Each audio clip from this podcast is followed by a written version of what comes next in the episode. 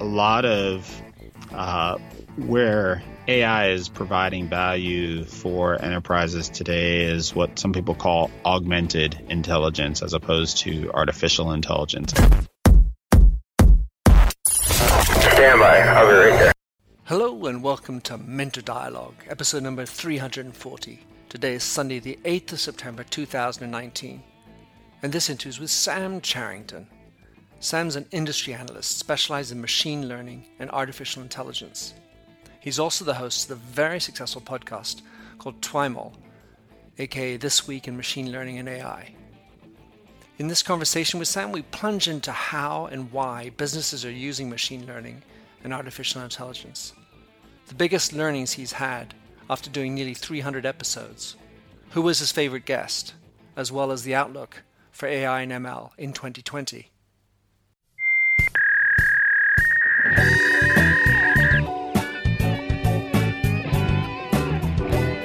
Welcome to the Minter Dialogue podcast, where we discuss branding and all things digital.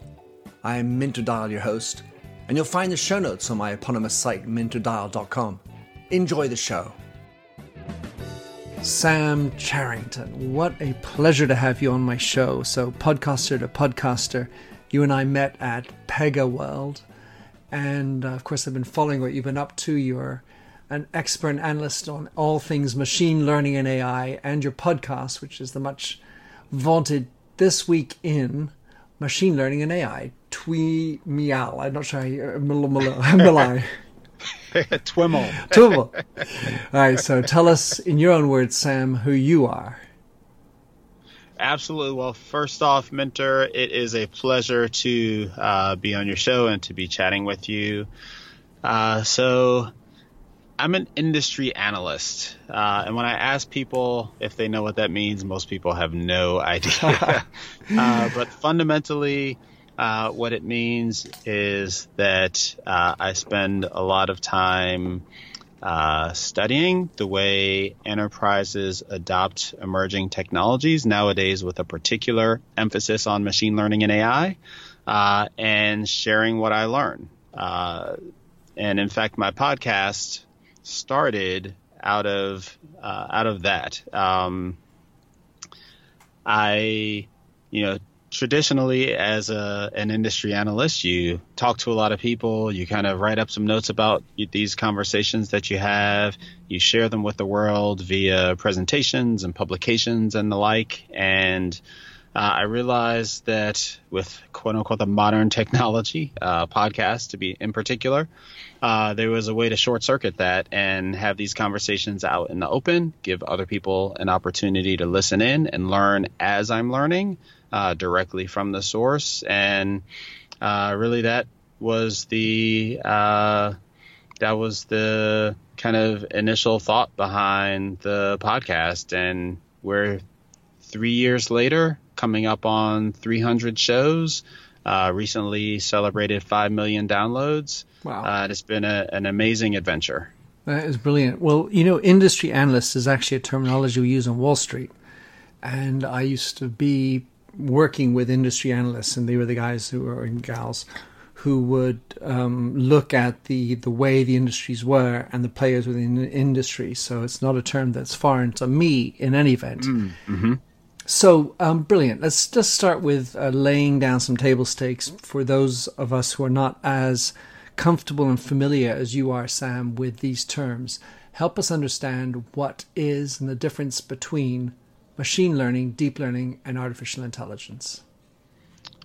Absolutely. So, this is a question that comes up frequently, Sure. and there are lots of different answers. Mm-hmm. Uh, but the way I tend to think of it is in terms of a, um, I want to say a Venn diagram, but it's not really a Venn diagram. It's like concentric uh, circles. So artificial intelligence is the the biggest, the outermost circle, and that is broadly defined as you know any type of system or software that allows a computer to do things that we traditionally think of as being human. Uh, and you know, we'll put a pin on the fact that that's kind of a squishy definition and makes for a moving target, which is absolutely true.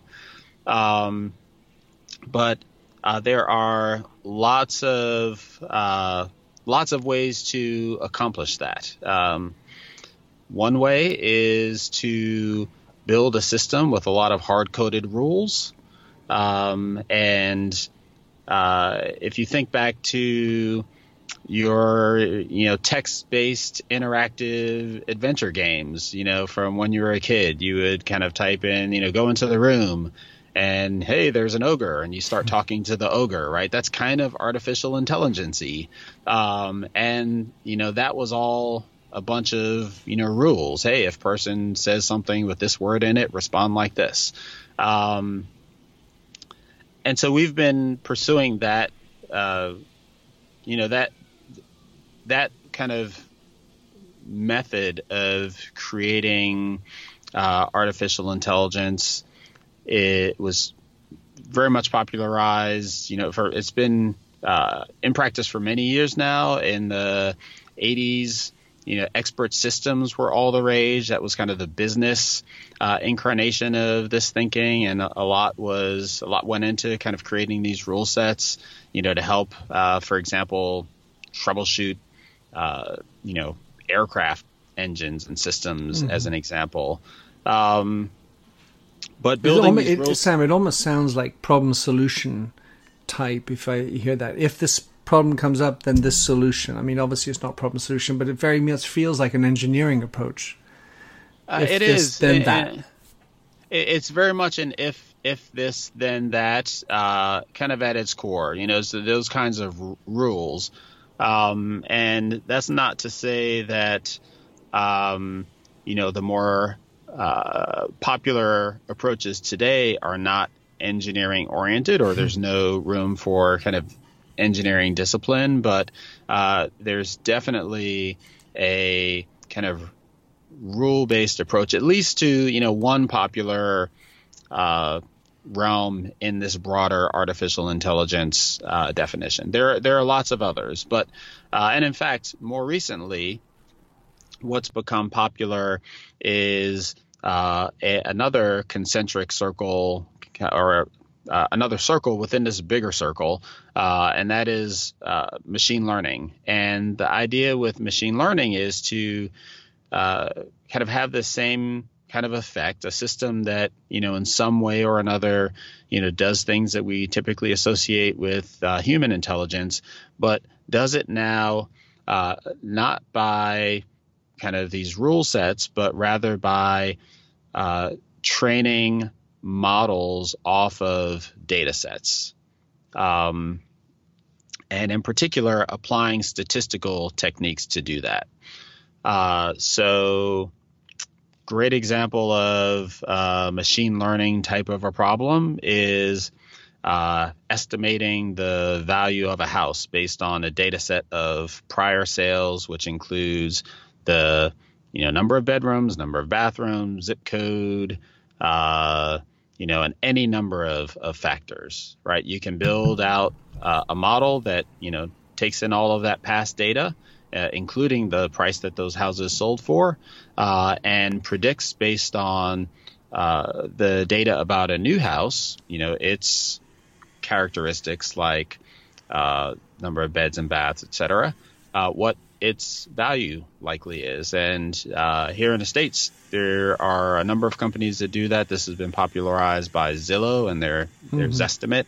Mm-hmm. Um, and that's a kind of a classic example of a machine learning type of approach or problem. Uh, and then uh, a subset of machine learning is deep learning. And uh, deep learning tries to do the same thing, uh, but with a particular kind of algorithm called a deep neural network. And this uh, has been very successful in problems that uh, historically have been very difficult for artificial intelligence, namely perception types of problems. So, uh, computer vision has been absolutely revolutionized revolutionized by deep learning, uh, as has uh, speech translation, object detection, um, etc. In fact, um, great example of this came from uh, an interview that I did with um, with Google's Jeff Dean.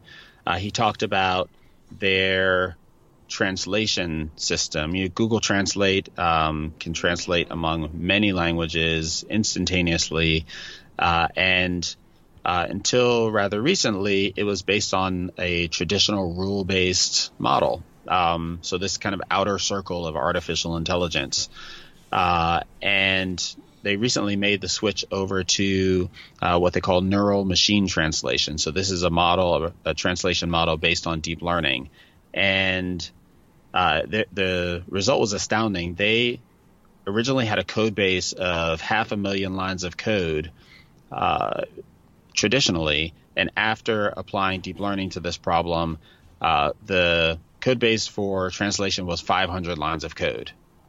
Hmm. And, and, so you can imagine the uh, the the cost of maintaining a traditionally a traditional AI system relative to uh, this newer deep learning system. And oh, by the way, the performance went up. It was it was a better user experience as well. Uh, so that's kind of AI, machine learning, and, and, deep learning in a nutshell. Just think, uh, you know, these circles, uh, and you'll get a good picture of it. Yeah, so the way I, I interpreted it then, Sam, is on the bigger circle AI, you got rule based. Within that, machine learning, which is much more about data and iteration to learn as the data comes in. And then deep learning is the ability with neural networks to learn by itself. And and, and that's that's an oversimplification. Uh, and in fact, there are you know academicians in the AI community that would be coming after me, you know, for and simplifying me, it like that. uh, and there are many other approaches uh, beyond kind of expert systems and machine learning in the bigger uh, artificial intelligence uh, circle, the bigger realm. Um, but rule based systems is, you know, an example of a popular non machine learning approach to AI that I think is pretty relatable to folks. Part of the problem, Sam, of course, is that we're dealing with a technology that's been around for over 50 years and and materially has of course evolved yet had has kept the same name. So it's it's quite normal that the explanation of machine learning evolves and is is a little bit murky i would say.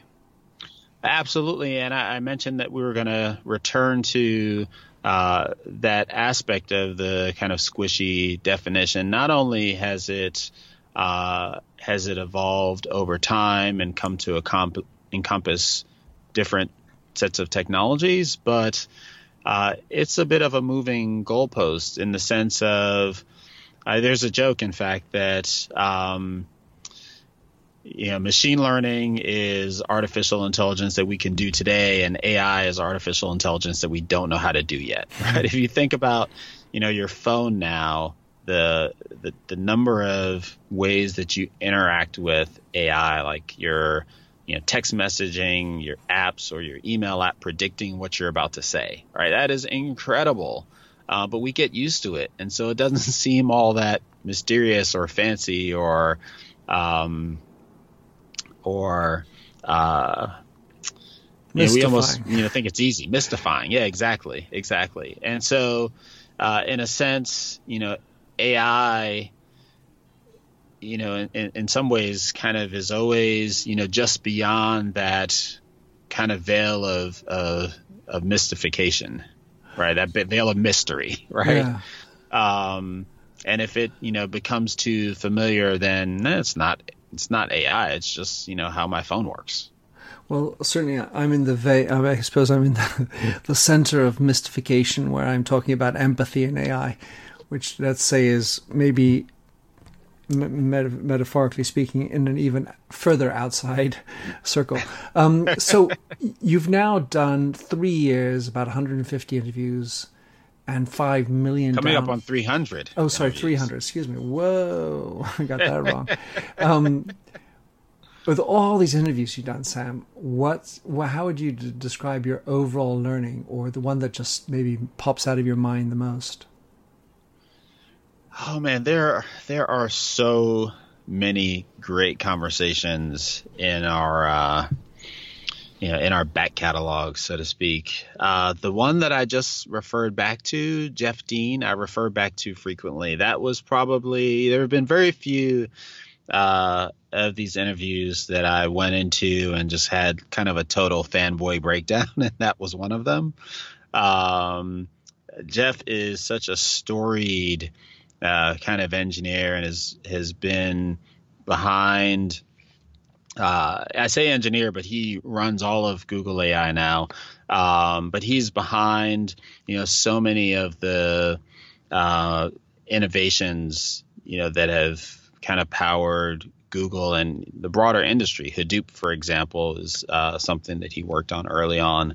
Um, that's a, a, big data system that went out into open source and uh, for many years revolutionized the way enterprises uh, store data and in a lot of ways thus set the stage for our ability to, to use that data for machine learning and deep learning. Um, but so much so that you know there there's a Wikipedia page uh, I think it's on Wikipedia. It's somewhere out on the internet, but I think it's on Wikipedia. Like Jeff Dean jokes. Like there's this mm. Chuck Norris jokes meme.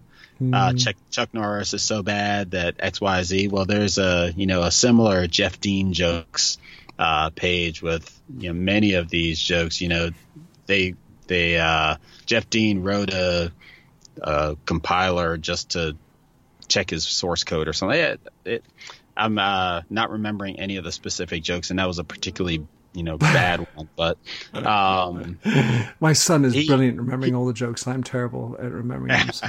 I am as well, I'm but he you. is he is a legend, and that was a, a great interview. But the thing that's been so fun about the podcast and uh, our approach to it has been the uh, and really our mission is to kind of share and amplify a broad spectrum of voices in the machine learning and AI community because uh, we believe that um, you know it's such a powerful technology uh, that broadening the the community, making it a bigger tent, uh, and pulling more people into it will uh, allow us to better shape it into you know what we as a society you know want it to be as opposed to allowing it to be you know to go off in a direction that doesn't serve us. Um, and so you know from that perspective we've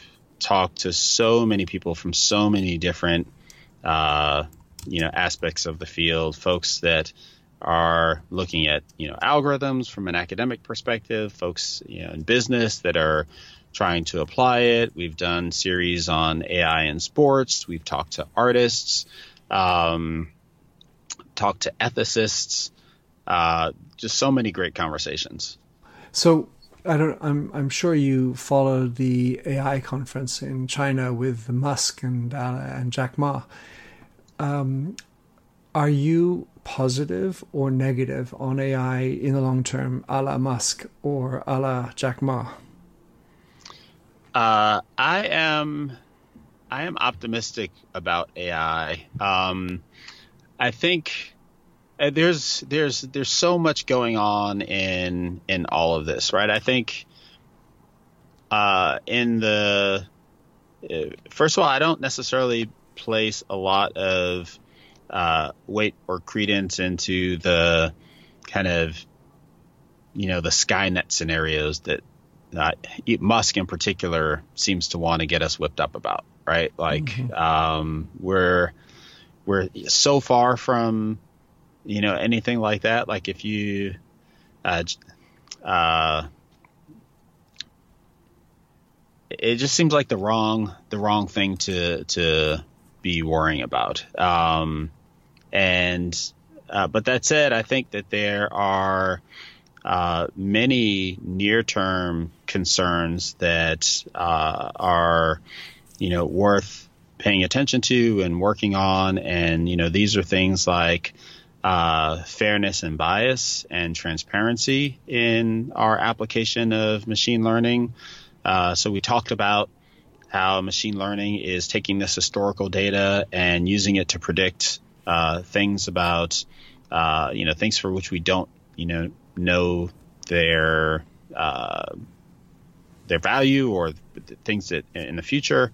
Um, and an inherent aspect of that is that you know when we train these models based on this historical data, all of the biases that are inherent in this historical data get baked into our models. So, um, you know, if we're a financial institution is historically made, uh, you know, lending decisions with some inherent bias, then that gets baked into a model, and uh, you know, there's a risk that you know, not only do we continue to make these biased lending decisions, but we now distance ourselves from them and justify them by, oh, well, the computer said that, you know, this is, you know, whether we should lend to, you know, person X, Y, and Z or how much we should lend, et cetera. And so, um, I think there are a lot of kind of near term, very real risks uh, in machine learning. And uh, I'm optimistic because there are a lot of very smart people uh, that are working on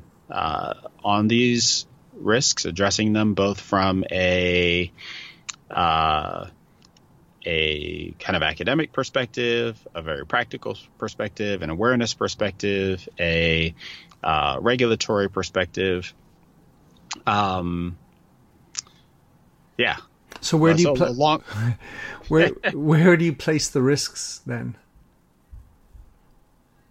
Uh, again, I think the the risks are in um, kind of near term misapplication, I guess, of machine learning in, in, and in the hands not of... adequately addressing not adequately addressing its weaknesses, in particular, kind of bias, fairness, that kind of thing. But so it's not like nation state you're not worried about that kind of an AI. You're more worried about it applied in business with and maybe politics, but more at a, a within a national context.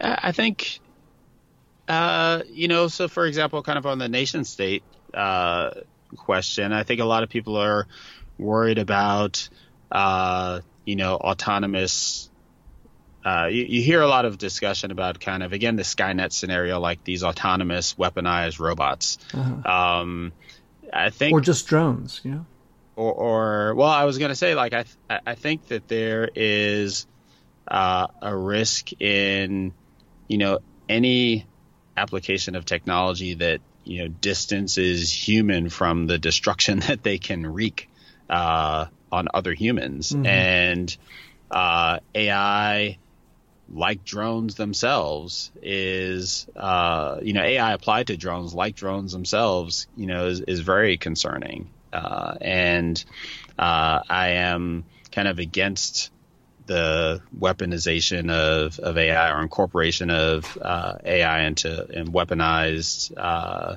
you know scenarios. Um, but fundamentally I'm worried about kind of the humans that are you know doing this and the the use of AI to augment our ability to wreak destruction more so than you know there's going to be a bunch of robotic things out there making independent you know mm, right. destruction decisions. Right. agi so um right it's focusing more on the business side of things and as businesses are, are sort of dealing with this digital transformation and onboarding these new technologies at whatever paces and and and speed they're trying to do. How would you describe the state of play looking into next year, let's say the next 18 months, of AI, machine learning, and deep learning, as to how businesses and entrepreneur and or entrepreneurs are approaching this type of technology? Yeah, I think we're at a really interesting place, and this is uh, something that I've been spending a lot of time working on uh, recently. Uh, starting about a year ago or so, um, a lot of the conversations that I would have with folks uh, on the business side started converging uh, in the sense that a lot of people were experiencing the same things. Namely, um, you know, for the prior several years, they'd been investing in these experiments around machine learning and AI to see kind of how it fit, how it played within their organization. So they'd kick off these proof of concepts. Uh, they'd staff them up with a team of data scientists uh, and others, uh, and kind of let them, you know, run their course. Uh, and uh, you know, fast forward to you know then and now, um, you know, these proof of concepts were starting to mature. You know, business uh, value is you know becoming clear to the the business and at the same time, a lot of my conversations with uh, folks on the business side were, you know, hey, we've been evangelizing this technology and its ability to help us achieve very real business outcomes like reducing customer churn, increasing sales, uh, increasing customer satisfaction, uh, helping our call center agents, you know, get to the root of customer issues more quickly. Um, so we've been out there evangelizing, you know, all these outcomes and we've demonstrated them in our POCs and now everybody's on board and they want us to go, you know, do more of this and we're not sure exactly how to do that. We don't know how to get to there, you know, from we don't know how to scale up our ability to uh, deliver these models into production. Uh, and we're pretty sure the answer is not by resourcing these projects the same way we have because we've been doing everything kind of one off. Uh, and so that led to um, uh, a line of inquiry that resulted in uh, a few things. The the first was a series of podcasts that we did uh, under the banner of AI platforms that looked at the way leading organizations built out infrastructure and tooling to help them get machine learning models uh, into production more quickly, more consistently, uh, reduce the the risk in um, in fielding them, etc. Uh, I interviewed folks from the Facebook FB Learner team. That's their internal platform that's used by the vast majority of Facebook engineers when they build machine learning into their applications. Uh, the ProML team at LinkedIn. Airbnb has a platform internally called BigHead. Um, talked to folks at OpenAI and Comcast and Shell all about the ways that they were, you know, building out platform and tooling and process to support being more successful and moving more quickly with machine learning. Uh, also published the first of now a couple of ebooks on that topic. Uh, and those conversations that we uh, started having about a year ago uh, led us to realize that there weren't enough of those conversations happening. Now, now that we have kind of proven out the, the basic value of this, how do we, you know, do it faster, better, you know, cheaper, and more of it? Uh, and so we launched, and so we launched a conference uh, on this topic that is coming up the first and second of October in San Francisco called TWIMLcon AI Platforms, and it's going to feature a couple of tracks, a case study track where we'll hear from folks at companies like Capital One and Zappos and SurveyMonkey and Levi's and more, all about the things that they're doing to uh, to industrialize the way that they do machine learning, uh, as well as uh, a track focusing on different technologies that can be used off the shelf to help uh, companies get there as well. So, how uh, can people come to your conference? Uh, absolutely. So they can visit the website for the conference. It's twimlcon.com, T W I M L C O N, as in conference.com, um, and uh, learn all about the amazing speakers and agenda and uh, register there. Brilliant. So, um, what about 5G? I mean, you you talk on your Twitter handle anyway about the cloud IoT. I have to imagine that I 5G is going to play uh, some kind of a role in this. I'm wondering what your perspective is. Yeah, I think 5G becomes a huge enabler of AI at the edge, uh, and um, a kind of leads to and plays a part in kind of this explosion of devices that now have some degree of intelligence that uh, are out there, you know, making decisions. Um, so, great example of that is, um, you know, cameras popping up all over the place, uh, being used for uh, a wide variety of applications. One of uh, our listeners, um, actually a li- initially a, a, listener and then um, a, a, guest on the podcast, uh, a gentleman named Nick Osborne with uh, an energy company called AES. Um, got some ideas from listening to the podcast about how they can apply computer vision to their business. And he set off to build a, a couple of prototypes. One was putting cameras into one of their plants and train the model to uh, detect when folks were walking around without their hard hats on to in, improve safety. Um, you know, that's the kind of thing where, you know, the way he d- he did it today probably is sending a lot of data, you know, back to you know some centralized place. Um, could you know very much benefit from a 5G connection. Right. Um, more more cameras, more uh, connected objects, faster transmission, real time. Yep, absolutely. I think there's, I think that's going to lead to um, both a lot more data that's going to be pulled kind of centrally for you know con- connection or collection and being built into uh, kind of the next machine learning algorithm, but also models being pushed out to you know these devices on the edge because the cameras are getting smarter and they can do a lot of that uh, detection locally.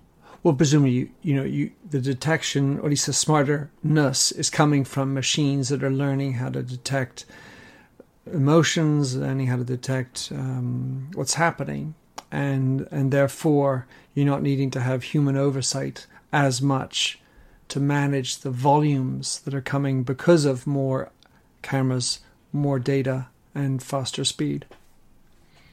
Absolutely. I think a lot of uh, where AI is providing value for enterprises today is what some people call augmented intelligence as opposed to artificial intelligence. I think uh, one of the podcasts I did where this was kind of front and center was with Garry Kasparov uh, the chess champion, who was um, defeated by uh, a, a, computerized chess system and went on to become a, a huge advocate of people and machines working together. Mm-hmm. And you know, applied to kind of these 5G scenarios we're talking about, there's going to be so much more data coming in. You know, in a lot of ways, one of the biggest values of AI is kind of filtering out the not so interesting data from the interesting data and giving people an opportunity to, you know, to review the interesting stuff um, and make the decisions that uh, are hard for the computers to make. Sam, last question for you. It's hopefully it's a quick one, and I'm hoping it's not the same answer. uh, which of all your yes 300 shows has been your most listened to? And I'm what I mean by that is not the same Jeff Dean. Ah, yeah. Ah, uh, wow. I should have done my homework on that one. Um, you know, it's okay. You, you know. no, no, no, no, no. So, so I, you know, I, I can approximate this answer, uh, and I think, um, you know, if it's not the Jeff Dean one, probably it is one with Jeremy Howard. Jeremy Howard has been on the show actually a couple of times now. Um, and he is the founder of an organization called Fast.ai um, sure. that is dedicated to uh, dedicated to educating people about how to use deep learning, pr- primarily engineers, software developers, and engineers. And uh, his uh, his courses have been taken by many many people um, and uh, he's always a big hit on the show, and uh, I always enjoy talking to him on the show. Um, so I think that's probably uh, probably you know right up there with with Jeff Dean. Although I will say, uh, an interview that I am super excited about. Uh, one of the things we're doing at the TWIMLcon conference that I referenced earlier is doing some live podcast interviews on stage. Uh, and one of my guests, uh, in fact, he's going to help me kind of kick things off is Andrew Ng. Andrew Oh, wow. Ng, I can't think of a person who's had more impact on kind of pulling people into this field and educating them uh, as Andrew. And in fact, I got my start going through his course, as did so many people uh, that I talked to. Um, I'm I'm super excited about that interview. I don't blame you. Beautiful. So, Sam, tell us how people can follow you. Obviously, I'm going to put the links into those shows uh, as well as your show. And any other clothing closing statement you'd like to give out? Yep. So uh, the podcast is available any place you'd like to listen to podcasts uh, Apple Podcasts, Google Podcasts, Spotify, Alexa. Uh, we're pretty easy to find. The website, which has links to all of those things, is twimlai.com, T W I M L A I.com. Uh, the conference, again, is twimlcon.com. Um, and I am on Twitter as well at Sam Charrington, um, and pretty easy to find, you know, there as well. That's brilliant. Um, Minter, thanks so much for having me on the show. This has Yeah. been great fun. it's been my pleasure to host you. I'm glad to be on the other side for once. Sam, take care and look forward to staying in touch. Absolutely. Thank you. Thanks for having listened to this recording of the Minter Dialogue Show. You'll find the show notes and other blog posts on minterdial.com. If you enjoyed the show, please head over to iTunes to give a rating and review. And to finish, here's a song I wrote with Stephanie Singer, A Convinced Man.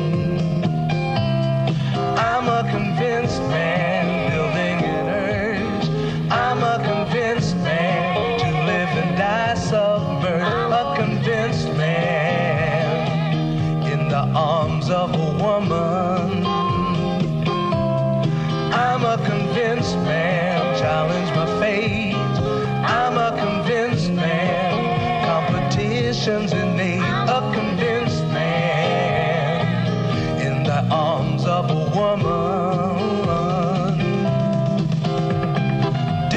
Revenges and struggle see.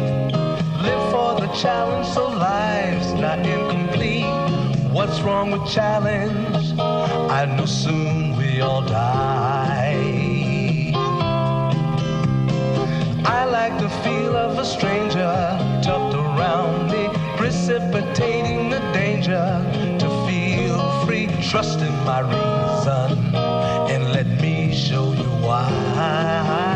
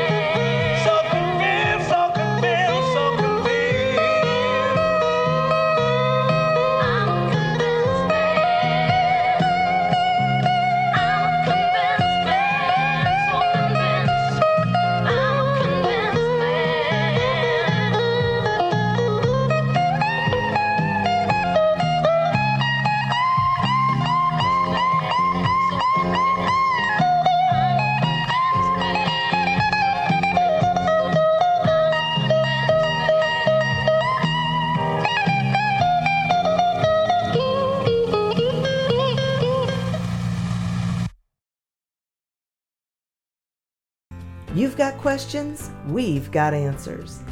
Business leadership, ownership, and sales can be challenging. Tune into the Accelerate Your Business Growth podcast to learn from the world's experts. Join me, your host, Diane Helbig, as I chat with people who have expertise in various areas of business.